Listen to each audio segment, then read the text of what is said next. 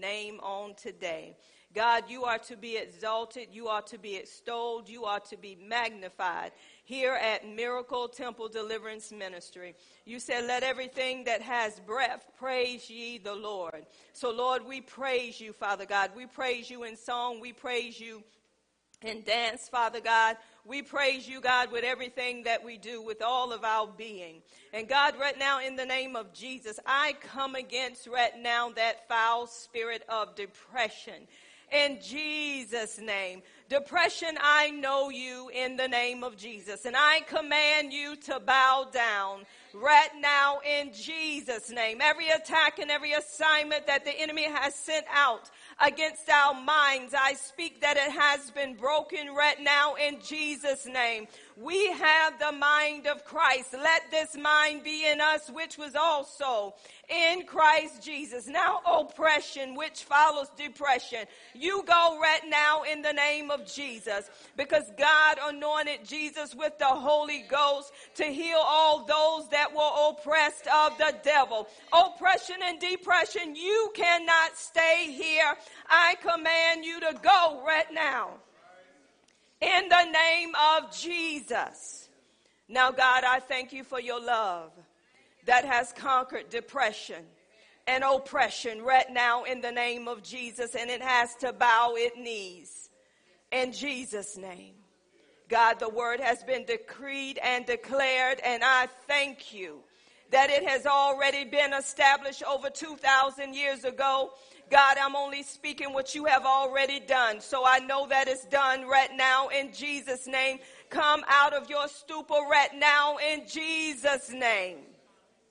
Now, Father, I thank you on the day as I go forth and teach this word unto your people that their hearts are open and receptive, God, to receive what you have to say unto them. Because it's no longer I who live, but it's Christ who lives in me because I have been crucified with Christ.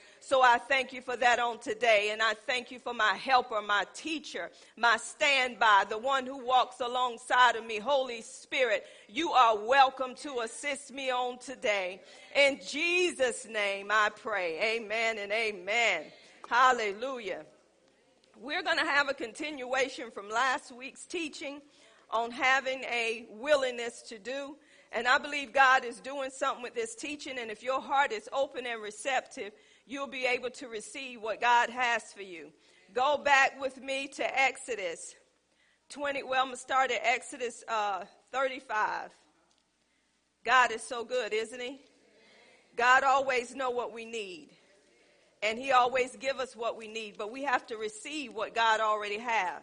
Amen. He can only give it to you, but if you don't receive it, that's not his fault, it's yours. Exodus 35. Let's start at verse um, 4. Exodus 35, verse 4. And Moses spake unto all the congregation of the children of Israel, saying, This is the thing which the Lord commanded, saying, Take ye from among you an offering unto the Lord. Whosoever is of a willing heart, let him bring it an offering of the Lord, gold and silver and brass. Now, I want to go back into the teaching on last week, and I'm going to add some to it because God, you can be seated. God was um, showing me, even in this, on having a willingness to do. All of us in the body of Christ, being that we are part of Him, we should have a willingness to do what the Word of God tell us to do. When you have a willingness to do, it means that you have a readiness. Nobody don't have to try to make you, and you shouldn't be doing it just to say, I done it. Because everything that we do, we learned last week, we do it unto the Lord. Because the Bible says, whatsoever we do, we do it heartily. That means with our whole heart unto the Lord and not unto man. Now, if we can really grasp that part, it shouldn't be so hard for us to do what we're asked to do, long as it's not out of the will of God. And some of us um, don't do different things, and I'm going to go over that because if we don't know His will, we're not going to go the way that He wants us to go. We're going to start um, thinking and reacting based on what somebody said and not what the Word of God is saying unto us. So we see that God said, I want you to take an offering from those that have a willing heart. Now we got to understand what he's saying.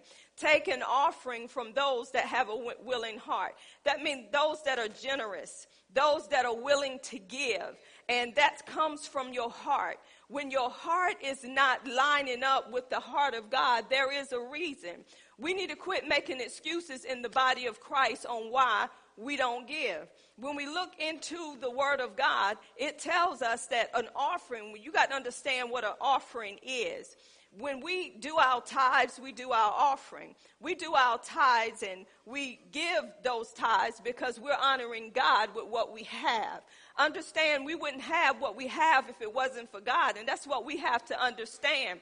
God ain't force feet forcing nobody to do nothing. When you spend time with God and you spend time with His Word, you're going to be willing to give your tithe. But then when it comes to an offering, after you done gave your tithe, this is where it hurts sometimes when you go into the offering part and you're going to give above what you gave for your tithe. So God said, I want you to bring me an offering. When God tell you something, there's a reason for God telling you. He just don't tell you just to tell you. He tell you according to his word. Did, does anybody realize he's God? He is God. He's not man. He does not do things the way that man does things. And if we understand who he is and um, we can do what God would have us to do. God is our loving Father, and everything that He has us to do, He knows it's going to benefit us because it's lining up with what He said. Anything that God says will benefit you. Sometimes you feel like it don't benefit you, but if you don't spend time with Him, you're not going to know what your benefits are. Your body need the Word of God. Your body need the Word of life. Without this Word, you are dying. I'm going to say it again. Without this word, you are dying, and you can get so far along living without the word. When you really get in the word, you feeling like it ain't doing nothing. But the more you stay in the word, I'm telling you, it's like a connection. It becomes a fire shut up in your bones. It becomes a hammer that breaks the rocks into pieces. It becomes a two-edged sword. So no matter where you go, when you open your mouth, they know who you've been with. I'm going to say who you with. Because some of us, we don't live like we with God. We live like we still with the world. It's time to come out of living like the world. You are in the world, people, but you're not of the world. There's supposed to be a difference. The world's supposed to see you differently. The world's supposed to hate you because you have a willingness to do what the word says outside of how it make people feel. Oh, y'all don't hear me. It should make you stir up within your heart to do everything, to honor the word. It don't matter who you round or what they're doing. You in the word so much, you don't touch that because you have tasted how good the word of God is so you don't go along with any and everything. We go along with anything. And the reason why we do it, because some people think it's okay. It may be appear to be okay, just like the tree looked like it was good for food looked like it was good. But God said, I don't want you to touch that. There's evil. He said, there's a tree of knowledge of good and evil, and then there's a tree of life. He said, eat all you want of this tree of life. I want you to live forever. But that tree there, don't touch it. Some of us is still touching the tree. We're still eating from that tree. And you're wondering why your life is going the way it's going and you get mad at people because they're making it because they know about the goodness of Jesus. Why you mad at me and everybody else? Because they're living the abundant life. It's because you eating something you don't supposed to be eating. When you eat bad stuff, you're going to produce bad stuff. People know what you ate last night. If you lay down in sin, you're going to get up in sin and you're going to have a stench when you come amongst the people of God. I don't care how good you look on the outside. That inside, that's what's in you, going to eventually appear on the outside. So we see God said, I want my people to be willing to give me an offering. And last week we were talking about, understand this, y'all. God know what's in everybody's house. I'm not only talking about your money, but he even know how much word is in your house. He even know how much word can come out of your house. That's where your assignments are determined. Because he know what's in you. He know how much you spend time in the word. Oh, I feel a stirring up in here. He know how much time you fill in the word and he know whether or not he you want he want to use you from what's in your heart concerning him or you want to be exalted for yourself. I don't care how much you can repeat this word. If your lifestyle ain't lining up with what you're repeating, now you can repeat it in here. But when you go home, you're living like a heathen. You acting like a heathen. You trying to make everybody feel as if they don't know and you know. No, that's not how God operates. So I'm not only talking about giving when it comes to money, I'm talking about serving God willingly in every area of your life, y'all. And if you can't serve him in this area, you ain't gonna serve him in this area. You can't be flip-flop Christians. Either you're gonna serve him with your whole heart or you're not. Let's just be real. Let's just tell the truth. So Moses um, gave them a command, but the thing was, God already knew what they had because God made provisions before they come out of Egypt. God told them He wanted them to go to the Egyptians, and He told them what He wanted them to ask for. God knew there was going to be a set time that the tabernacle was going to be built. And he needed these items to build the tabernacle. So what did he do? He told Moses, he said, get from those who have a willing heart. And he told them what to get. So he went to each individual that had a willing heart and he told them what was needed. I may have something in my house that you don't have in your house. But whatever is in my house, that's what I bring unto the Lord because that's what the Lord has stirred up in me to give unto the kingdom of God. Whatever is in Quana house, that's what God is telling Quana to bring out of her house. She may not can bring out of her house what I can bring out of my house, but she's supposed to bring something. Let me say it again. Everybody have substance in your house. And God know what substance you have in your house. Quit being a hoarder.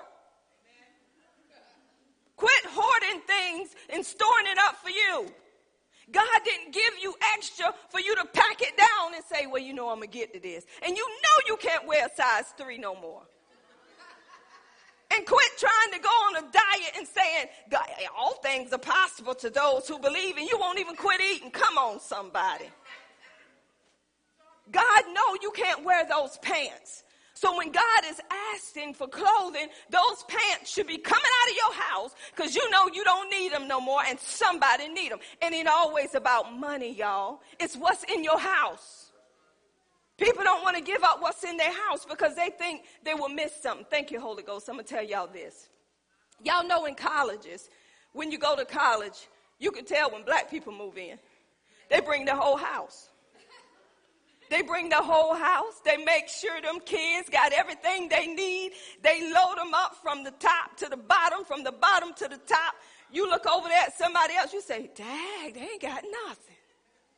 Come on, somebody. That's what we do. Come on, you go in people's rooms and you see them that have a few little shirts, a pair of shoes. You go in a black person room, zoom.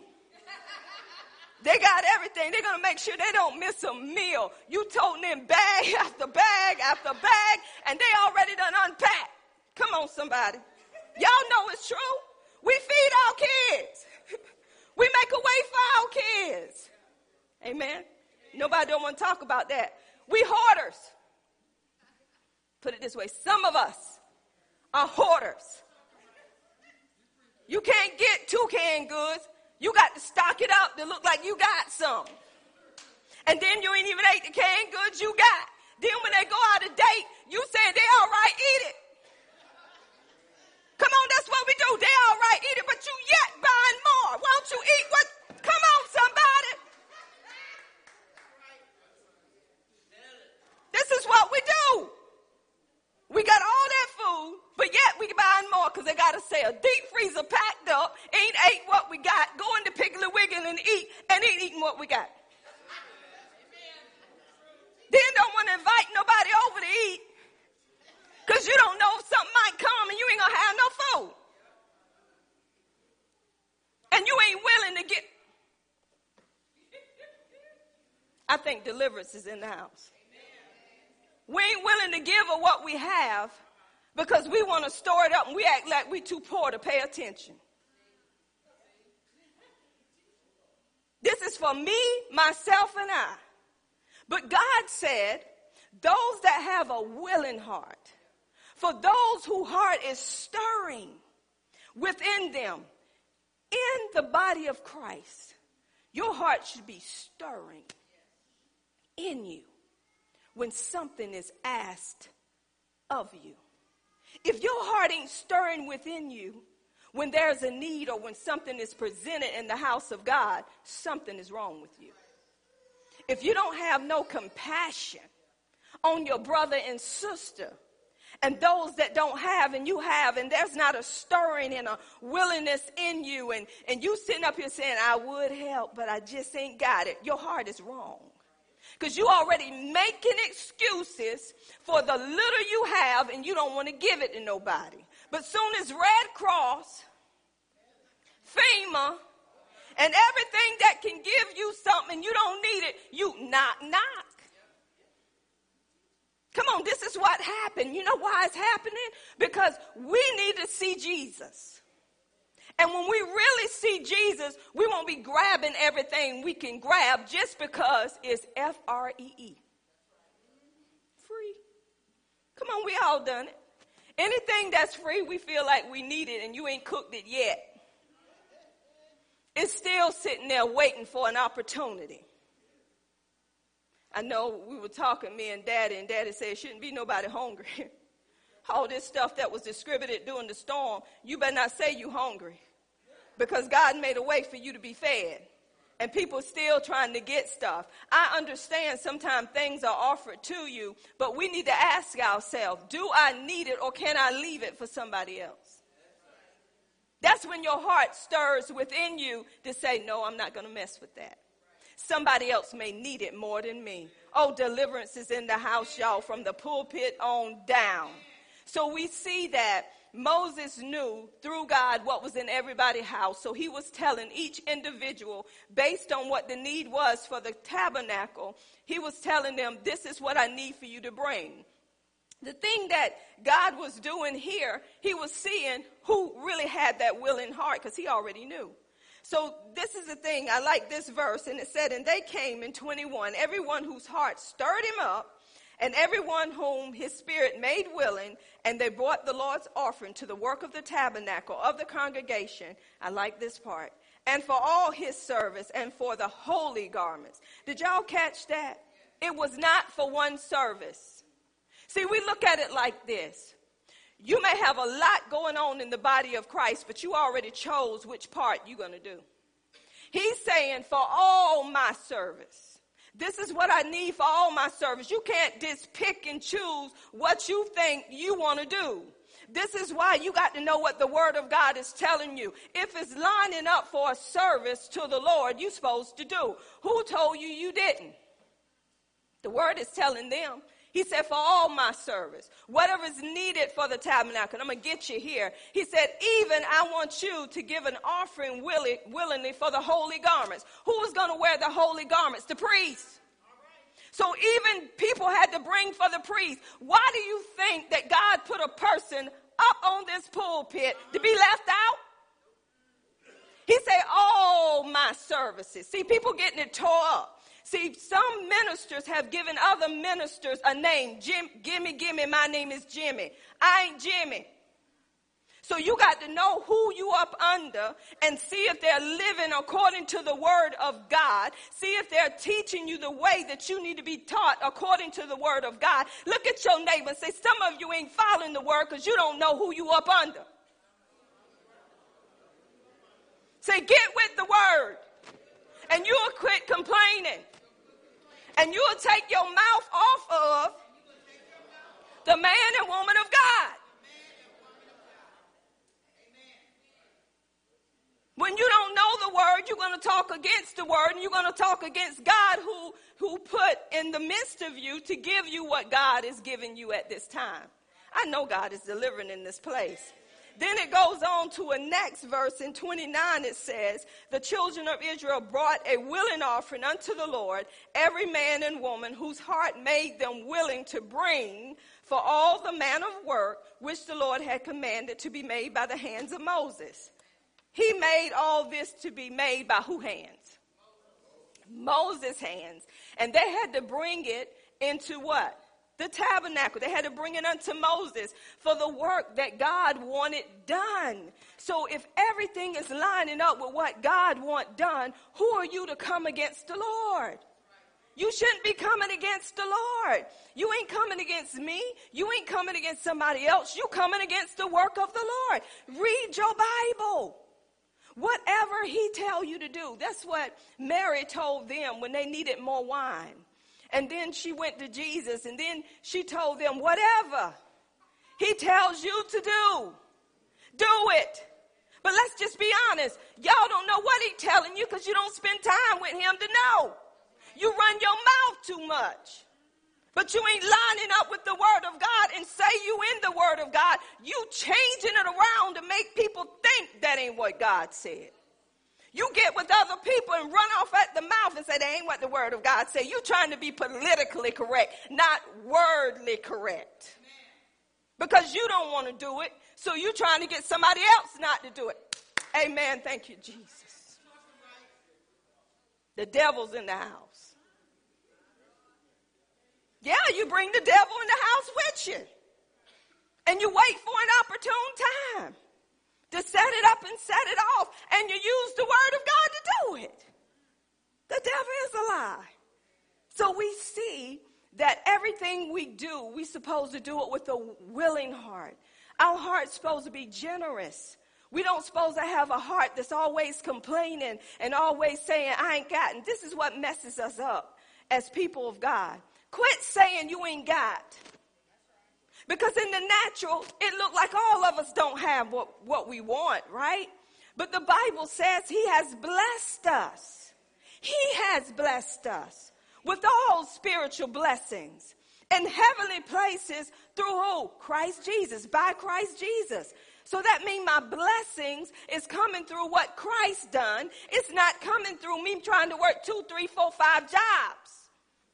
It's already come through him. So the more I get into the word and know what God's word is telling me, the more I'm willing to do according to the word of God outside of what's in my house, people.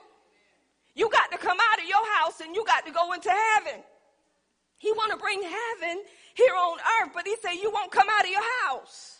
He said, I want my kingdom to come here on earth as it is in heaven. He said, I can't even bring heaven to your home because you still basing your home on the natural. It won't work. Don't go on what you have. You lift it up like Jesus did with the two fish and the five loaves of bread. And he lifted up to the Father. And he began to thank the Father for what he had. He saw all those people.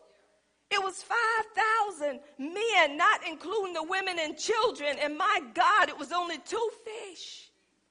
And I know them fish wasn't gigantic. It said two fish and five loaves of bread. See what God is doing? He's uprooting some strongholds in this room when it comes to money when it comes to things. Because God said, I'll take the little that you have. Go back and look at the widow who only had a, a pot of oil and her debts needed to be paid. But one thing I like about this woman, she went to the prophet of God because he was a mouthpiece for God. And he said, she said, I know my husband was the sons of one of the prophets. He was a prophet. And I know what's due to him. So Elijah began to tell her what to do with the little that she had. But she had to be willing to go to the man of God. She had to be willing to tell him what was on her heart, how she felt. She didn't go to nobody else. My Bible didn't tell me she ran all through the neighborhood and say, my husband followed Elijah. Did everything he wanted her to do, him to do, and now I'm in debt and he ain't even giving me a quarter. Y'all know what I mean. I, he served him, he left us and did stuff for Elijah. And look at it now. We don't have what we need in this house, and he's going on and he got food, he got what he need. She didn't go through the neighborhood. Tell your neighbor, come out of your neighborhood making fuss and ruckus. Quit calling your family members and telling them what's going on without saying what's going on, your sneaky self going around telling people in a sneakily way what's going on at Miracle Temple Deliverance Ministry to try to make people think opposite of what God is telling you to do because you don't want to do it. Mm-mm-mm. Knocking on everybody's door. Knock on mine. I'll let you in and tell you what God got to say about the matter. See, people want to go to people that they think is ignorant. But you're going to hit the right door, babies. You're going to hit the door that's going to set you right. According to the word of God, you know what door to go to. You know what, what where the people are. You know that some of the people that ain't in the, in the word because the devil is showing them to you. So you want to be up here to make them think you know what's going on and you don't know. Because the Bible says when you think you know, that's when you know nothing. I know I'm preaching right. I'm going to bring it on today. I'm going to bring it just like the Holy Spirit wanted to be brung. Amen. Speak, Lord, because your servant is hearing you. This is what you call rooting up and tearing down. Because it need to be some rooting up in the body of Christ before the body of Christ can move where God want them to move. We have stagnation in the body of Christ because some people think they know and they're talking amongst themselves and don't know. So whatever you're not going to do, don't do it. But don't influence other people not to because you don't want to. Don't be sneaky. You just like that serpent that Satan used in the garden. He slithered in that garden. He began to do stuff so subtly, so much with trickery that he even deceived Eve. Come on, and she lived in the garden, had everything that she need. Come on, you got snakes in the house of God and they think they're okay because they done build up their mind to think that they're okay and they're not okay. And you that know that they're not okay, you're supposed to tell them what the word of God is saying to change their way of thinking, not to be in agreement, not to be nosy, but said that's not what the word of God says. Why are you wasting time listening to that garbage? You know why? Because you want to find something on somebody. You want to get in somebody's business to see if you found something where you could say, I knew it. I know it. So we see that everybody had something to give and God knew it. But He said, I want you to lay it down willingly. Because you can give something, if you're not giving it willingly, it doesn't mean anything. Because the Bible say everything that we do in word and in deed, we do it unto the Lord in the name of Jesus Christ. So on your jobs, you not own that job just to get a paycheck, people. This is why things are not going the way it need to go. You're not on there just to get paid to pay your bills. You on there to bring change, to let them know that Jehovah lives. Emmanuel is here.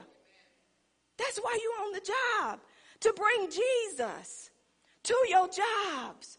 You want them to know that He is alive. He has risen. He's risen in me. So if they're doing what they're doing, let them do what they're doing. But you begin to uplift the name of Jesus and say, God, you see and you know what they're doing. But God, I pray on their behalf because they know not what they're doing.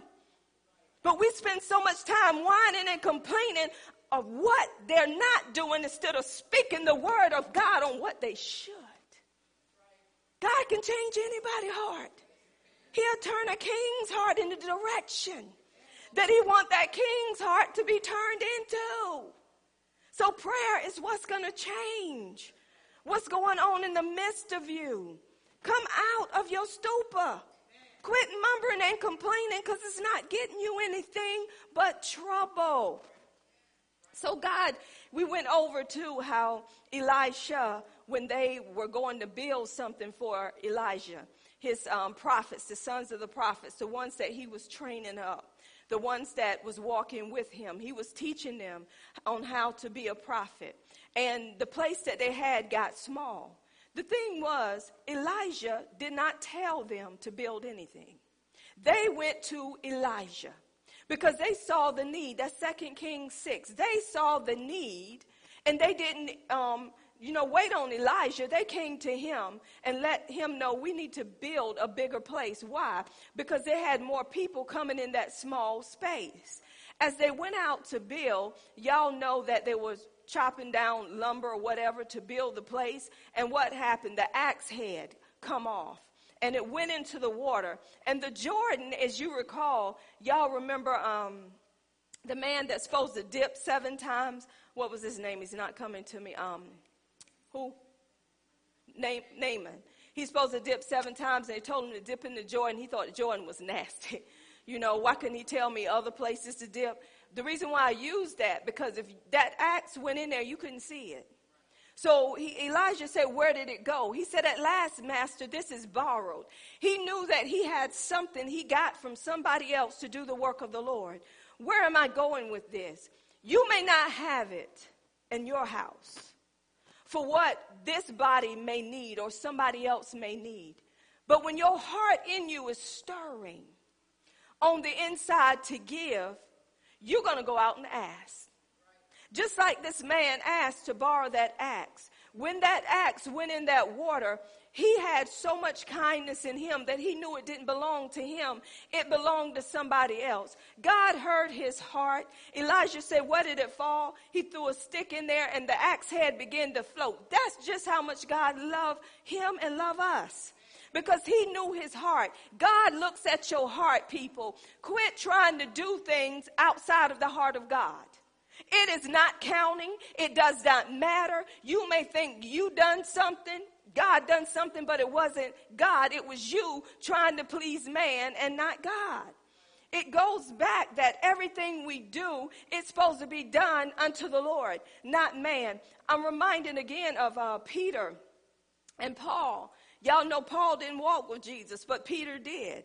And God gave him an experience to show him that the Gentiles, they were going to be a part of what God was doing.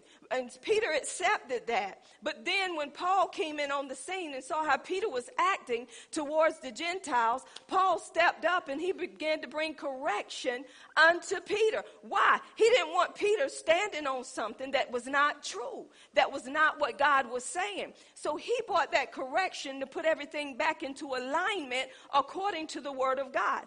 Paul was willing to serve outside of who he had to rebuke. This is the attitude that we have to have in the body of Christ. When you're willing to serve Him, when you have a heart um, for God, you're not going to let people come into a place and say stuff that the Word of God is not saying. There's no way you can sit there when error is in the room and not open your mouth that means that your heart in you is not right when you can sit there and say, oh, it's okay. No, it's not okay because if God give you a stirring in your heart, you need to say, excuse me. May I give this word from the Lord? It may be at the end of my teaching or somebody else's teaching, but you don't want nobody to leave out of that place with the word not being the way God want his word to be. Now they're going to hate you for it. They're going to lie on you. They're going to say that ain't truth. But God backs up his word according to what the word has to say. I'll give you an example. On New Year's, um, God gave y'all a word of how things is going to get worse than ever. And when you follow the word of God, you will know the things and how things God want them to be and how he warned you of how people are going to be. So y'all knew about how it was going to get worse, false prophets, false teachers, all of these things popping up and how you're going to be hated for the word's sake. Do y'all know they got Satanists in colleges now? They got groups in colleges that they have allowed to come to these colleges and minister concerning Satan. This is happening right now. And if we don't stand for truth, you got to know the truth to stand for truth. You got to teach your children truth so when these things come amongst them, they will not be manipulated to join these groups. It's happening. God told you you're going to see more now than you ever have seen before. You seeing people popping up dead. You seeing them killing. I just read how two sisters killed their own mother. Two sisters, 12 and 14. Killed the mother, went next door, act like nothing had happened. Give me a ride. You're going to see all of these things. So you got to be ready, and the only way you can be ready is through the Word of God. It's through spending time with God. So we see what the Word tells us. The Word tells us in Isaiah 119, if you're willing and obedient, you shall eat what? The good of the land. You got to be willing. And not only willing, but you got to be obedient. You can be willing and not be obedient. It don't mean a, a thing. You can be obedient and not willing. It don't mean nothing. Both of them go together. Quit playing church to try to get people to look up to you. If you don't want to empty the trash, don't empty it because I asked you. Just leave it there. If you don't want to come out here when we're having different things, don't come. Don't just come and say, I hear, and? Because you're not interested. See, God already let me know some people show up just to say, I'm here because they don't want nobody to talk about. Ooh, it's so quiet. We don't want nobody to say we wasn't at the place when apostle called us together for a certain thing. So, mm, see, when you're willing and you're obedient, nobody have to tell you to be on time. Nobody have to tell you to support what God has given to this body because you're going to be willing to support whatever God has for this house. Nobody have to keep calling you. Where you at? You coming? You know what you're supposed to do. You getting mad and mad. You don't tell me what to do. I'm grown. But you're willing to go everywhere else. Amen? You're willing to be on your job on time, but let them cut the check off. Now you're ready to quit. That's where your heart was. You got some workers working now because the government shut down, ain't getting a dime, but they're working. Is that not right?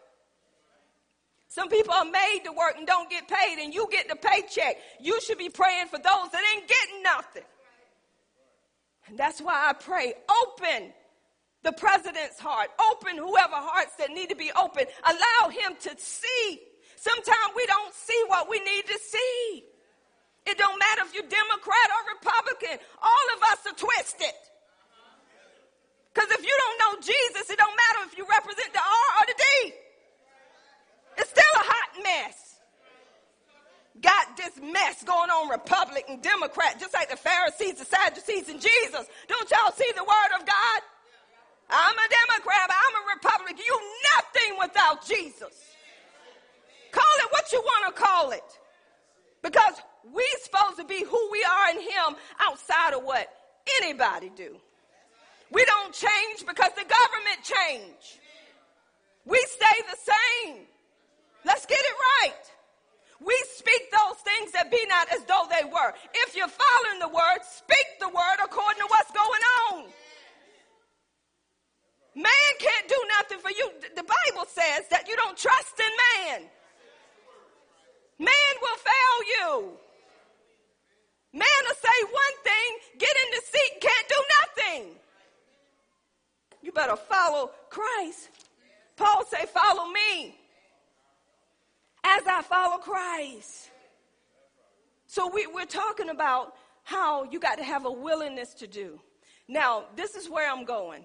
I want to talk about why we don't have a willingness to do. We see the Word of God and we see what the Word of God tell us to do. Amen. If you in the Word of God, whatever the Word says, that's what you do. And you don't come against the one that's telling you what to do according to the Word. So this is what God showed me. In Exodus 35, we're going to go back to verse 1. And I want y'all to grab hold to this because I'm going to root up some things to tell you why people do not have a willingness to do. And if the Lord is talking to you, give God glory because it's a root there. And God wants you to see that root because if you don't know what the root is, you're still not going to have a willingness to do. I'm finding out that the body of Christ get excited when they see something new. But then when the newness wear off, you go back to the same old mess. People get excited when you're having like um, a big convention or you're having something that you ain't never had before or you're coming together. You excited for the moment. Then after that excitement die down, you go back to the same way you always been, talking about one another, saying what you should be doing, and this is why I don't do nothing because it ain't like it used to be. How was it? Let's go there. And Moses gathered all the congregation of the children of Israel together.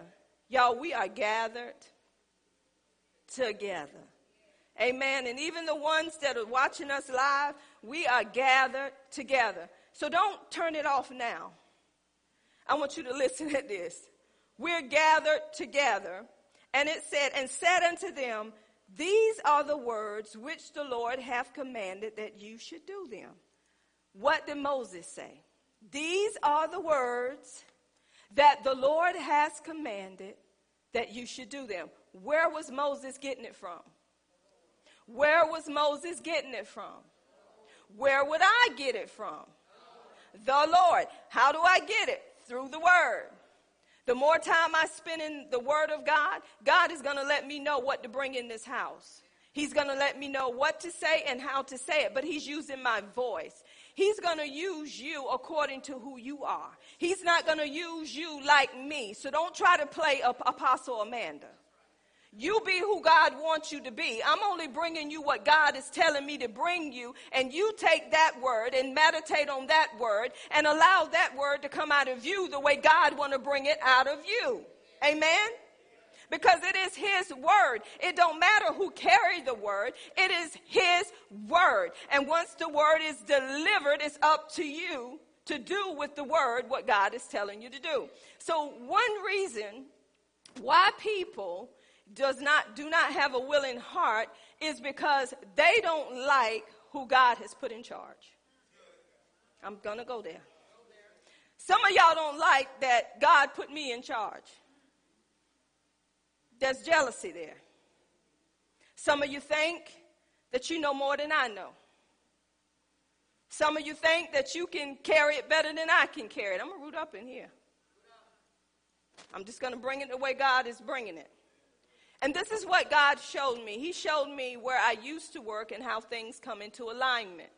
Now, we had a CEO, Chief Executive Officer. That means that chief executive officer had to answer to somebody above him. So when he answered to the person above him, he would then give it to the chief financial officer, the one below him. The chief financial officer would give it to the director, which that was the where I was as the director. So you had the CEO, the CFO, you had the director. Then you had the supervisor that was up under the director. Now, some of y'all may have different names, but it works out. So after the director give it to the supervisor, the supervisor give it to the people. Is that not right? Let's do it again. CEO, CFO, director, supervisor, people. What that represent? Everybody see that? Some of y'all don't know the pattern of God. You out of order. Some of y'all don't know. So Moses was the CEO, Chief Executive Officer. He was the one that was chosen to lead the people. Nobody could do anything over whom God had chosen. You have an apostle in the body of Christ. The apostle is the one God has sent, and the apostle is only laying the foundation that was given to the apostle and making sure everything is run according to that foundation. When you don't know the pattern of God, you kick your own self in the butt. Because people think they're supposed to run the body of Christ. You don't supposed to run anything. And by the way, Moses' name was Moses. He have CEO, CFO, apostle, prophet, nothing. He knew who God called him to be, and he acted according to whom God called him to be, and they respected him from whom God called him to be, because when he got before God, and he delivered what God said, it always worked out the way God said. So Moses, people didn't like Moses being in charge. People were jealous, so that's why they wasn't willing to do. In the body of Christ, you have people that are not willing to do because they want to be in charge. Because they don't want somebody telling them what to do. They think they know everything. They think they have outgrown the person that God has put in charge. Now, let me give you a witness. His own sister, Miriam, his own brother, Aaron. When you look at Numbers, let me go to the right chapter. Numbers 12. And listen at this, y'all. Poor excuse. Numbers 12, verse 1. And Miriam and Aaron spake against Moses because of the Ethiopian woman whom he had married. For he had married an Ethiopian woman. Let me tell you what, people come up with some crazy mess in the body of Christ. So his own sister and brother began to speak against him. Cushite, she was a dark woman. So they began to speak against Moses because he married a dark woman. Now, that's just an excuse, but that ain't the root. Sometimes we come up with little stuff, but that ain't the root of why they talking against Moses. You got to understand where the root is coming from. That's just how sneaky the devil is. The next verse says, And they said, Have the Lord indeed spoken only by Moses? Have he not spoken also by us? And the Lord heard it. What they're talking about was this Miriam, she was the leader of the pack. And Aaron, her brother, followed because Aaron had a problem too. See, if you go back and remember, God told Moses, You're going to be the one. But I'm going to give you my words. You give them to Aaron. Aaron is going to give them to the people. That's the order. Moses was stuttering and everything else, but he said, Stutter all you want. I'm going to speak to you, and you speak to Aaron. That's how I work, Moses. And Aaron spoke to the people, but he only spoke what God gave him from Moses. And then Marion, yes, Marion prophesied what the Lord was saying. So this is what she was saying God speaks to us as well as Moses. But you're missing it, girl. God put Moses in charge. I don't care if he is speaking through you. He put Moses over you. So you up under him. So you have to go on what Moses is telling you based on what God is telling him. Y'all, it is order. It is a pattern in the body of Christ. Some of y'all are saying God can prophesy through me. He don't only speak to Apostle Amanda. Why you want to come into church and prophesy to somebody? You got this whole world. Don't you? Do you know why people want to come into church? Because they want people to know what they can do. And God can't let you do too much because you're too arrogant. Because you're coming against me, just like they were coming against Moses. Why she got to preach every Sunday? I'm this and I'm that. Why she always let apostle preach and don't let me preach? I just do this. Root it up. I'm going to root it up. Why she don't let you get up there sometime? What she say? Oh, it's so silent. You got a word from the Lord. You full of the word. Devil at work. Maybe it's because she think you know more than her. That's what the enemy want. That's why sometimes people don't have a willingness to give and a willingness to do. I done tried it. You can put people in the forefront, they love you. Soon as God tell you to shut it down, they hate you. I done tried it. Tell you how I tried it. Feed a flock of people free. See how many show up. Ask for $10. See how many don't have it. Y'all, I'm going somewhere with this word. This church have fed many people had many banquets. You ain't have to pay a dime, just come as you are. On several occasions. Paid for a lot of stuff for people.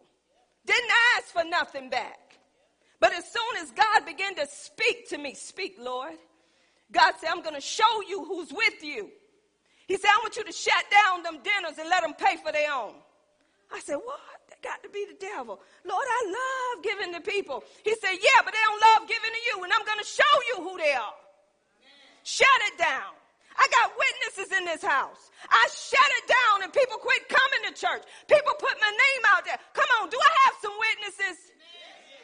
Wouldn't show up saying I'm stealing money because I ain't want to feed you. Have my name all out there. Taking money. Taking God's money. Because I'm obeying God. Y'all don't understand. Whatever God say, that's what you do. And then I remember, bless his heart, I had somebody in church that say, we, we, we want to give you an offering every Sunday. We want to put it in the church. And I said, okay, if that's what God is laying on your heart. So I remember God said, shut it down. He said, I don't want people to think that you're dependent on them and not dependent. I want you to shut that offering down. I'm going to still take care of you. So I began to tell people, even the ones that were still giving me, I said, no, you don't have to do that. They said, no, I don't have to do it, but I am going to do it because this is what the Lord tell me to do. So even when I removed the basket, those that were still willing still gave. See, God knows yo, y'all, I'm telling you, I'm on fire up in this pulpit because we got some roots in this house that need to be dealt with, and that's why the house is stagnated because your heart ain't right. And until your heart get right, you're going to give, but you're going to still be complaining of what you don't have. How can you not have and you gave as the Lord instructed you to give? He ain't going to leave you empty. When the woman did what God told her to do, go ask for those vessels. When she asked for those vessels, she did what God told her to do. Her bills was paid. He said, now go live off the rest. Y'all, if it worked for her, shouldn't it work for us? Then the other woman, the Shunammite woman, what did she do? She saw Elijah. She said, I perceive, I believe this is a man of God. Let us build him a room. She saw him doing the work of the Lord. She went to her husband. I see who he is. Let us build him a room. God touched her husband's heart. He built, they build a room every time Elijah come through there decreeing and declaring the word of God. He had somewhere to lay his head. He was never missing nothing. Why? Because he was a mouthpiece of God. People think because they see you with stuff that they want to pull back from you so you can fall. People have waited for me and my husband to fall for years. Let's see what they're going to do now. I ain't paying no tithes. Going in the next building, pulling people in the next building, say, don't pay no tithes. I shouldn't pay no tithes. Telling my people, shouldn't pay nothing. Guess what? They ain't got credit for it, but it did pay the light bill. They ain't get credit for it, but Duke did. What am I saying to you? You got to do things with a willing heart. Miriam and Aaron began to complain against the one that God has chosen. God chose Moses. God is the only one that could pull Moses out of place. Not us, it was God. And then there was another incident. Remember uh, uh, Abiram, Korah, and Dathan? Same thing. In the same uh, chapter 16. Look what they did. And in verse 3, here we go again. And they gathered themselves together against Moses and against Aaron and said unto them, Ye take too much upon you, seeing all the congregation are holy, every one of them, and the Lord is amongst them. Wherefore then lift ye up yourself above the congregation of God. And when Moses heard it, he fell upon his face. Let me tell you what's going on here. We see Miriam and Aaron coming against the work of the Lord. That's the enemy. The enemy got to use somebody to come against what God is doing to slow you down. Then he turned around and he used um, Korah, Abiram, and Dathan.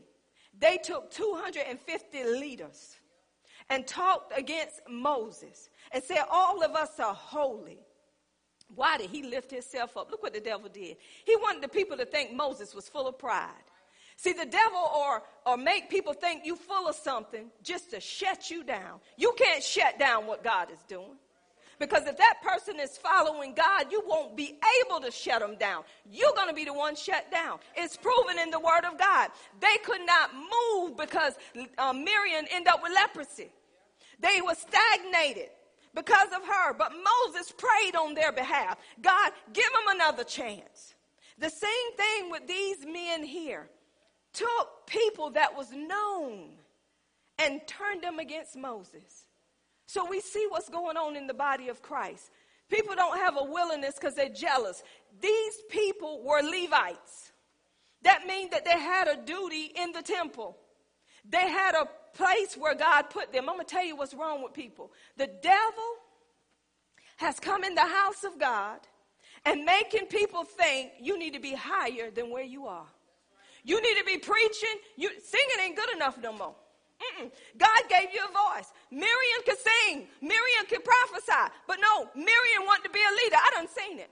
People that think they got a beautiful voice for the Lord, after that, it dies down. The devil whisper in their ear and say, You need to be preaching. You need to be prophesying. So now they're saying, I got to move on. I'm, I'm just laying it out. I got to do my own thing. God want to use me for me. How can God use you for you when you wasn't even being used the way God wanted to use you when you was in a place? You couldn't even bring nobody in the place. You couldn't talk about the teaching you were getting. You couldn't even show up for it. So please. And they got people following them. You may be one of them. Mm-hmm. I expose the devil. You listening and putting amen. It is so. It ain't so. Because you got to follow the pattern of God in the way that God does things. It is done God's way, not my way. It is done His way. And those Korah and all of them, guess what happened? The earth opened up. God said, I want you to, Moses said, God, I want you to show them something they never seen before. And these crazy men going to bring their incense and think the fire of God was going to come down on front of all that. God had to, they had to even intercede for the rest of them so they wouldn't die. Come on, Moses was a humble man because if he was full of pride, he would say, kill them all. So I knew he was humble. So this is what happened. The earth opened up. What did it do? It consumed all of them that followed Korah. Get ready. Get ready, get ready, get ready. Because whomever you following, that ain't about the Father's business. It ain't God that's doing this. You don't open the door to the enemy. And when the enemy get through using you, he will throw you away. Just like you're nothing, because when you go outside of the will of God, you put your own self in harm's way. Come on, people, let's line up with what the word is saying. And this is what's happening, y'all. When you don't do according to what man wants you to do, they'll go to somebody else and talk you down and try to make you look like a fool, try to make you look like an idiot. Y'all, I'm and God will show you them talking and tell you that they're talking about you. It was one incident. I remember I met this um, this lady and everything, and we began to sit down and talk and everything. And I looked at this lady, and she was looking at me, and she said, "You know." She said, I know you. I've been knowing you for a long time. And somebody coming down here, I said, and talking about me. She looked at me. I said, God already let me know. She said, Yeah, I knew. What am I saying to you? Everybody you think you can go to and tear the man and woman of God down is coming back around. And you're going to get caught holding the bag because God's going to openly expose you. He's going to openly expose you because he told you over and over again touch not my anointed and do my prophet. No, it's in the word. If you such a scholar, why you keep running your mouth? If you know the word and you got followers like you're doing, why you keep running your mouth? Do like the word tell you to do. If you got aught, you go to the person you have aught with. Because the person you don't have aught with cannot settle your case. Amen. So this is one thing. We don't, we're not willing in the body of Christ because we don't want the person that God has put over us to rule over us, to have authority over us. We think we should be in charge. So we stop doing what we need to be doing in the body of Christ. We don't do it wholeheartedly no more. Next thing is church hurt. When you've been hurt in church, I don't want to leave none of them out. When you've been hurt in church, it may not have been this church, it may have been another church, and you didn't deal with the hurt that you have. You put up a wall. And you make it your business to say, I'm not letting nobody else hurt me again. So you don't do all that you know you can do because you're afraid of being hurt. So you pull back on what God is doing everywhere else. I'll give you another uh, a testimony of church hurt, an example. When a man or woman of God take you to the bank, clean you out, clean you out, and you thought they were a man and woman of the cloth.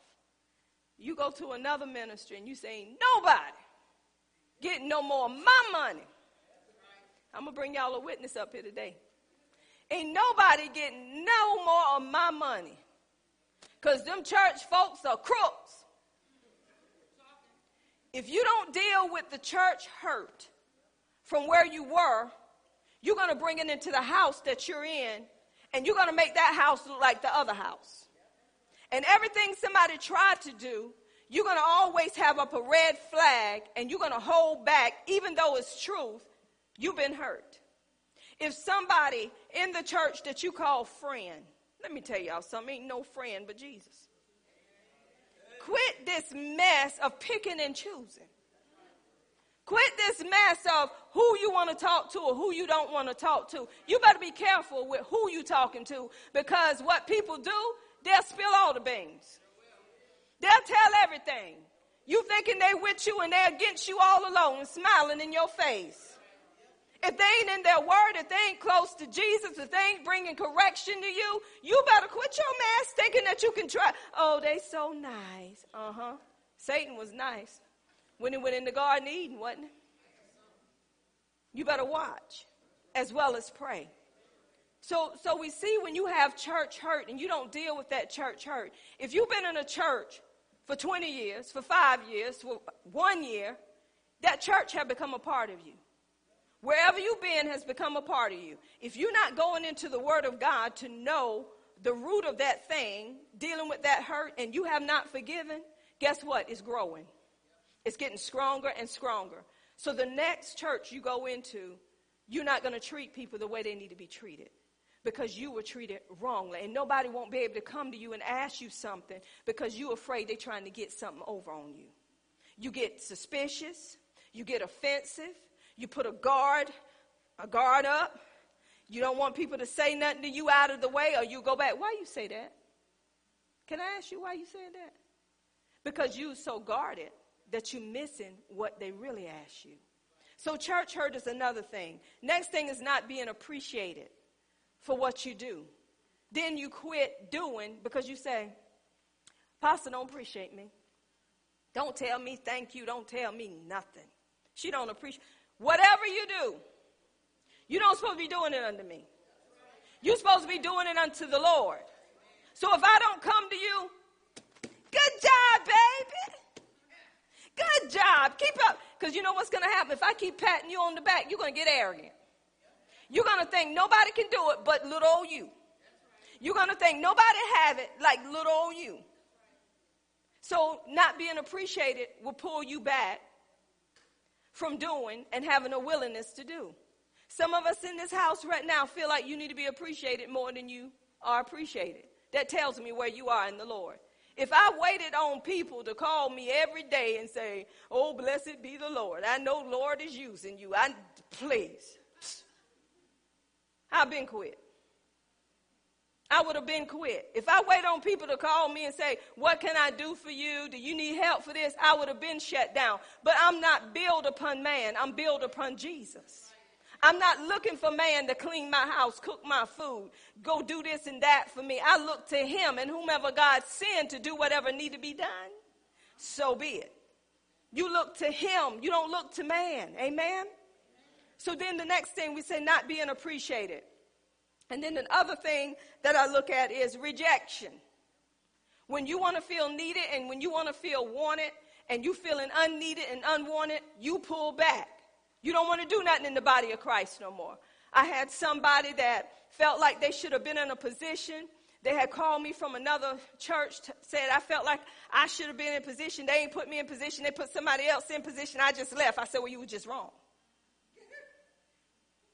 Because they should, I should have been there. I said, well, that shouldn't stop you from doing what God has called you to do. It ain't taking a pulpit, y'all, for you to do what God called you to do. Why do people think they have to be behind the pulpit to do what God has called them to do? Every joint supplies. Every, everybody has something to do in the body of Christ. Whatever I do, guess what? The other ones add on to what I'm doing and we're making one body. But if the hand is saying to the feet, I don't have no need of you, that body is crippled. Do what you're supposed to do unto the Lord and quit worrying about what I'm doing and somebody else is doing. And that's why people pull back. They don't have a willingness no more because they ain't put in the right position. That's my position. That wasn't Teresa's position. Teresa just come up in here. I've been here for 20 years. She shouldn't have been there. She needed to just sit down somewhere.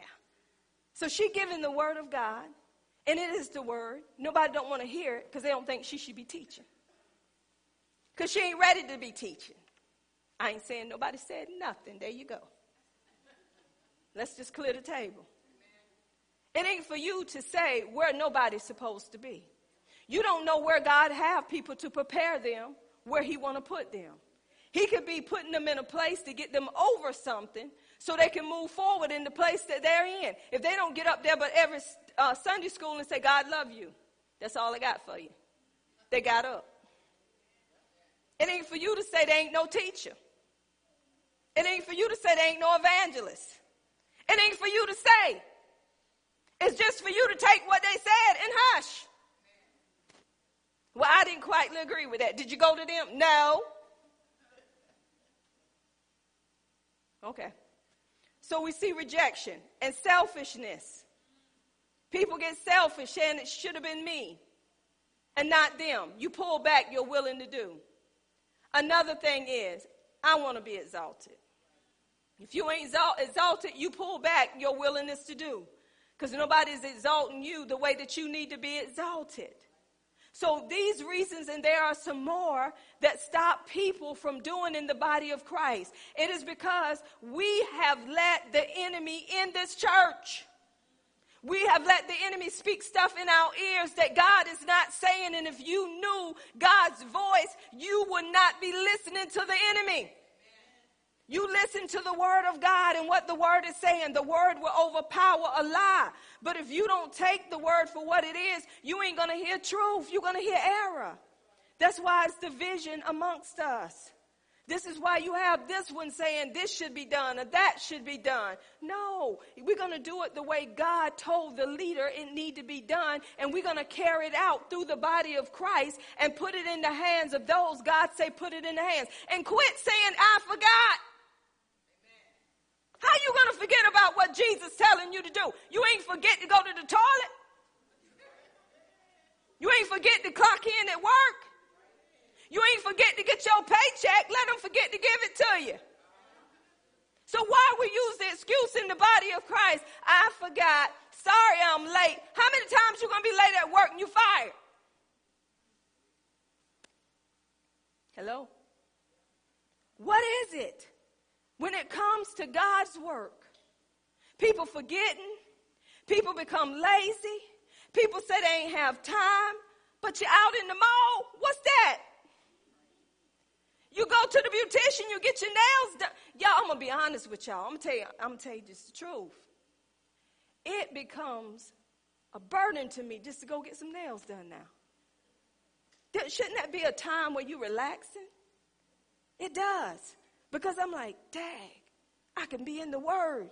How long they take to do them nails? Somebody ahead of me, I got to sit there. That should be a time of excitement. But now it's a time where I'm like, dag, I shouldn't never got that acrylic up there. I might just go soak it off. Then I think, got to sit the hour to soak it off. Come on, you know what you love the best. You know what you love. I don't get an enjoyment in that. I get more of an enjoyment being in the good book. So my heart is so much for this word that I leave self out and say, I'd rather do this. Sometimes my husband say, you want to go get lunch? Mm-mm. I think about what I got to do to go out and get lunch. Man, I got to put on some makeup. That, that takes time. so I, I just want to sit here and just get into this word so much. And the reason why, because I don't want to just give you anything. I want to let you know what's stopping you from moving forward in your life. Miracle Temple, y'all should be so grateful. I laid down my life me and my husband so you could get what you need through this word, not just any old thing. And when you got a person that you know that laid down their life, don't know what's coming in from day to day, but they have so much faith in God that we laid it down to say, God, not my will, but let your will be done. I don't know what the money gonna look like, but you said. And I still have a willingness even when the money don't look right. Y'all, I'm to give you an example. When they don't give you a raise, your willingness gone. Your willingness is gone to do. Because they didn't give you what you thought you deserved. When you have a willing heart that's coming from the Lord, you know who's taking care of you. You know that the Lord is not going to leave you, nor is he going to forsake you. So your willingness to do ain't coming from what man do or what man don't do. Some of y'all right now, and I feel it in my spirit, you have pulled back on your job. You have pulled back in the house of God. You have pulled back in your marriage because your husband ain't doing you like he need to do you. So you pull back in some kind of way, shape, or form because man didn't do what they need to do. So you pull back on them. Have you ever been hurt and you know that the person that hurt you, they hurt you to the core, but you continue to do what you needed to do outside of what they done? Do you know how I continue to do what I do outside of all kind of hurt? Because I stay in here and say, God, I need some mending today. God, I only want to do this. I, this is how I feel. I tell him, God, why should I do it? They didn't appreciate me enough. Come on, I can talk. I can talk to Jesus. And you know what? When the Holy Ghost kick in and let me know what he done for me outside of what I didn't do for him. He takes me back to the cross, y'all. He said I wasn't a murderer. I wasn't a thief. Wasn't no liar wasn't no fornicator, wasn't no adulterer. I didn't do none of these things. He said, but because I knew the love of the Father, that's how I come to not my will, but let thy will be done. He said, they spit on me, they mocked me, they pierced me in the side. He said, I didn't even say a mumbling word. But he did say, Forgive them, Father for they know not what they do. And even though they doing me the way they doing me, I know what I got to do on your behalf. So I can't focus on them hurting my feelings. I can't focus on them treat me like an outsider. I can't focus on them telling lies about me. I have to focus on your love. Your love covered a multitude of sins. God, if they never asked me to do anything, I still got to do what you commissioned me to do. How can you do all that? Because you have a relationship. You have a willingness. You have a willingness to serve him no matter what's going on around you. Some of us have shut down because of man. Nobody would ever get that close to me. Well, Jesus, I guess you won't. Nobody would ever treat me like that again. Don't even look at me sideways. Because we have hurt. We have emotional hurt. Some of y'all feelings in here are still hurt. And don't act like it's not. It is time for us in the body of Christ to get it right and quit living like the world is living, like the world owes us something. The world don't owe you anything. Jesus paid the price. How do we resolve it?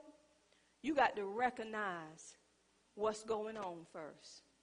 You got to admit that you have a problem with rejection. You have a problem with wanting to be exalted. You have a problem with pride. You got to admit that you're jealous. You don't have to admit it to me. Talk to God about it. Say, God, I'm jealous. I feel like I shouldn't be sitting in this seat as long as I'm sitting in this seat. But think about it. The Holy Spirit going to tell you, how's your home? How's your home life? Is you loving your husband the way you need to love your husband? Are you doing to the way you need to do towards your children? Are you doing your wifely duties? Are you doing what you're supposed to be doing? Well, there go your answer. If your home ain't right, how you to come in here and try to tell somebody else what the Word of God says? See, come on, y'all, quit trying to be a hypocrite. Because guess what? Your husband know, your wife know, your children know, your friend know exactly how you are. So we got to work on us. And in order to be put in a position, God prepares you for the position. He don't just put you behind no pulpit because somebody say you got a call on your life. Moses went through some situations. God prepared Moses to lead those people. Moses was tested. Moses was tried. You're going to be tried before you come behind a pulpit. If you ain't paying tithes, if you ain't giving no offering, if you can't help people, why are you telling other people to do it? If you can't go visit nobody, why are you telling other people to visit people? And if you ain't cleaning your house, why are you telling somebody else to clean the church?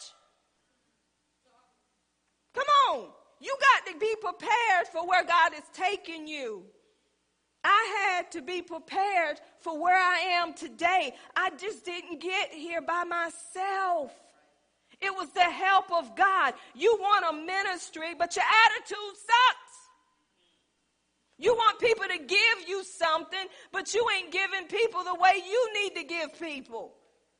Selfishness. You want to tell people about your blessings, but you ain't trying to help nobody else. You trying to count dimes and pennies instead of giving them the five dollars God told you to give them. Well, I got a part of this. I'm gonna close on this. I think y'all got it. You got to have a willingness to do. That willingness come through the Word of God. You got to go to the Holy Spirit, search me and see what's in me that's stopping me from being willing to do what God will have for me to do. This, it, it's just a word. Spending time with God, having a relationship will give you a willingness without people asking you. I remember it was a time a lady was doing my hair years ago. And I just love how she laid them waves in my hair. And um, I remember she would, you know, talk to us and tell us about the Bible and stuff. She was a Christian and everything. So when she got ready to get paid sometime, me and my friend would go to Pope's. Y'all remember Pope's? We'll go buy her mixing bowls and buy her all that and give it to her and smile and say, Thank you. Lady never said nothing. But finally, one day, she sat us down. She said, Look, I appreciate what y'all giving me. but My bills can't get paid with mixing bowls. so, look, she told us. She t- I, I did what I wanted to do cheaply. And no, that was like a 30 or 40 dollar hairdo, but I went and got some five dollar bows. I'm gonna help you in here. You know when people are doing the work of the Lord, you cannot throw that dollar down there all the time and know you got more than a dollar.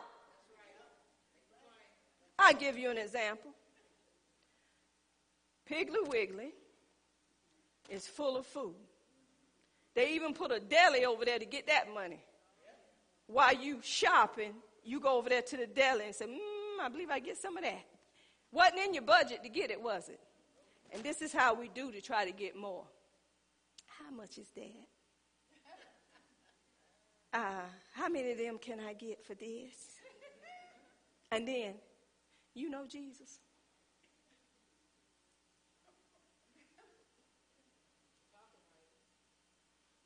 Can you give it to me a little cheaper today? That's kind of high. Well, I, I, I, won't take, how much did you say that right? Well, just give me that right there.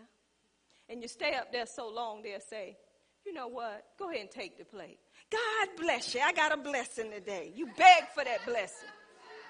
Come on, come on, quit manipulating. You beg for that blessing. You broke them down until you got that free piece of chicken or that free piece of pork chop. Now you're telling people how God bless you real good. The Bible say give. This is the illustration God gave me. He showed me Piggly Wiggly. I go up to the register. I collect all my items and I'm going up there to pay, right? So once I give them the money, I get the food. Didn't I give? So what am I getting? What I gave, right? It works like that in the body of Christ. See, the problem with church folks is you giving, but you ain't seeing nothing, so you quit giving. Because you seeing naturally and not supernatural. He's a supernatural God.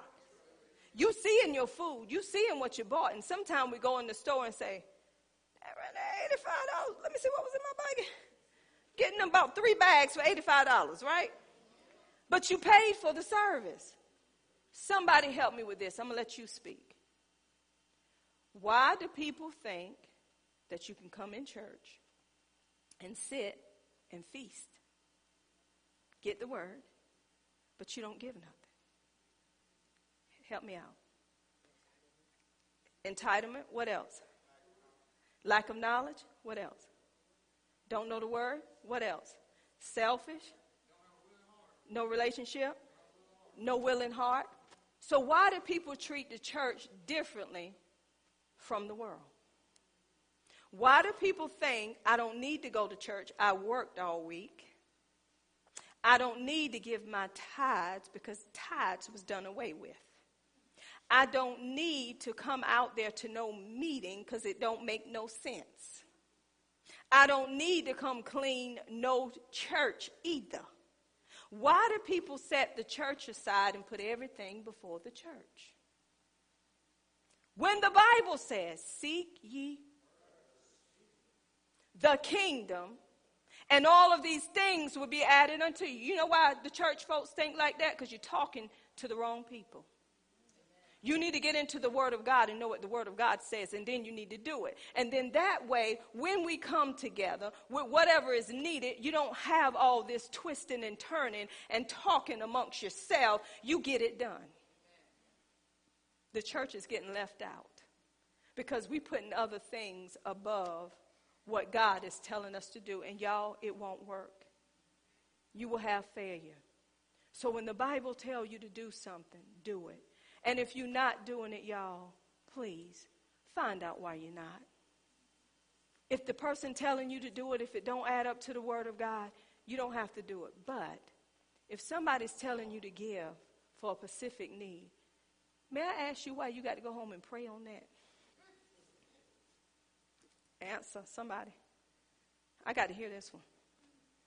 We have a need up here today, and I would like for you to sow into this need. And somebody, well, I'm going to pray first. Do you know Luke 6 38?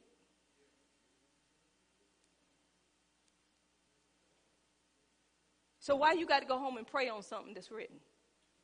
Help me, somebody. Let's talk trying to justify not doing it. Now, you come back two weeks later. When the Lord touched my heart. Here, take this. That's all I had. That's all I had. Take this right here.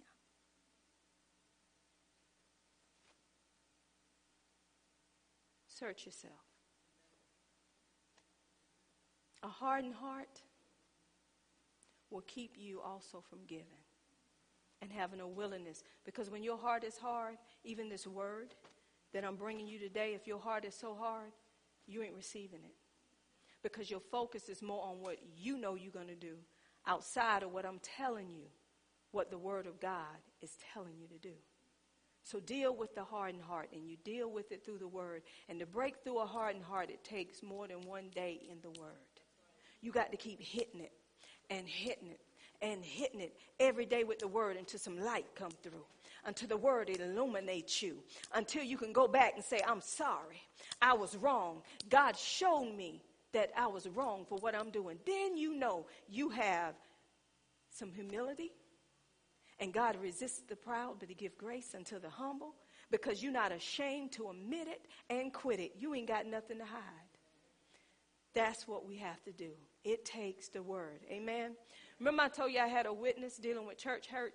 They already know who they are.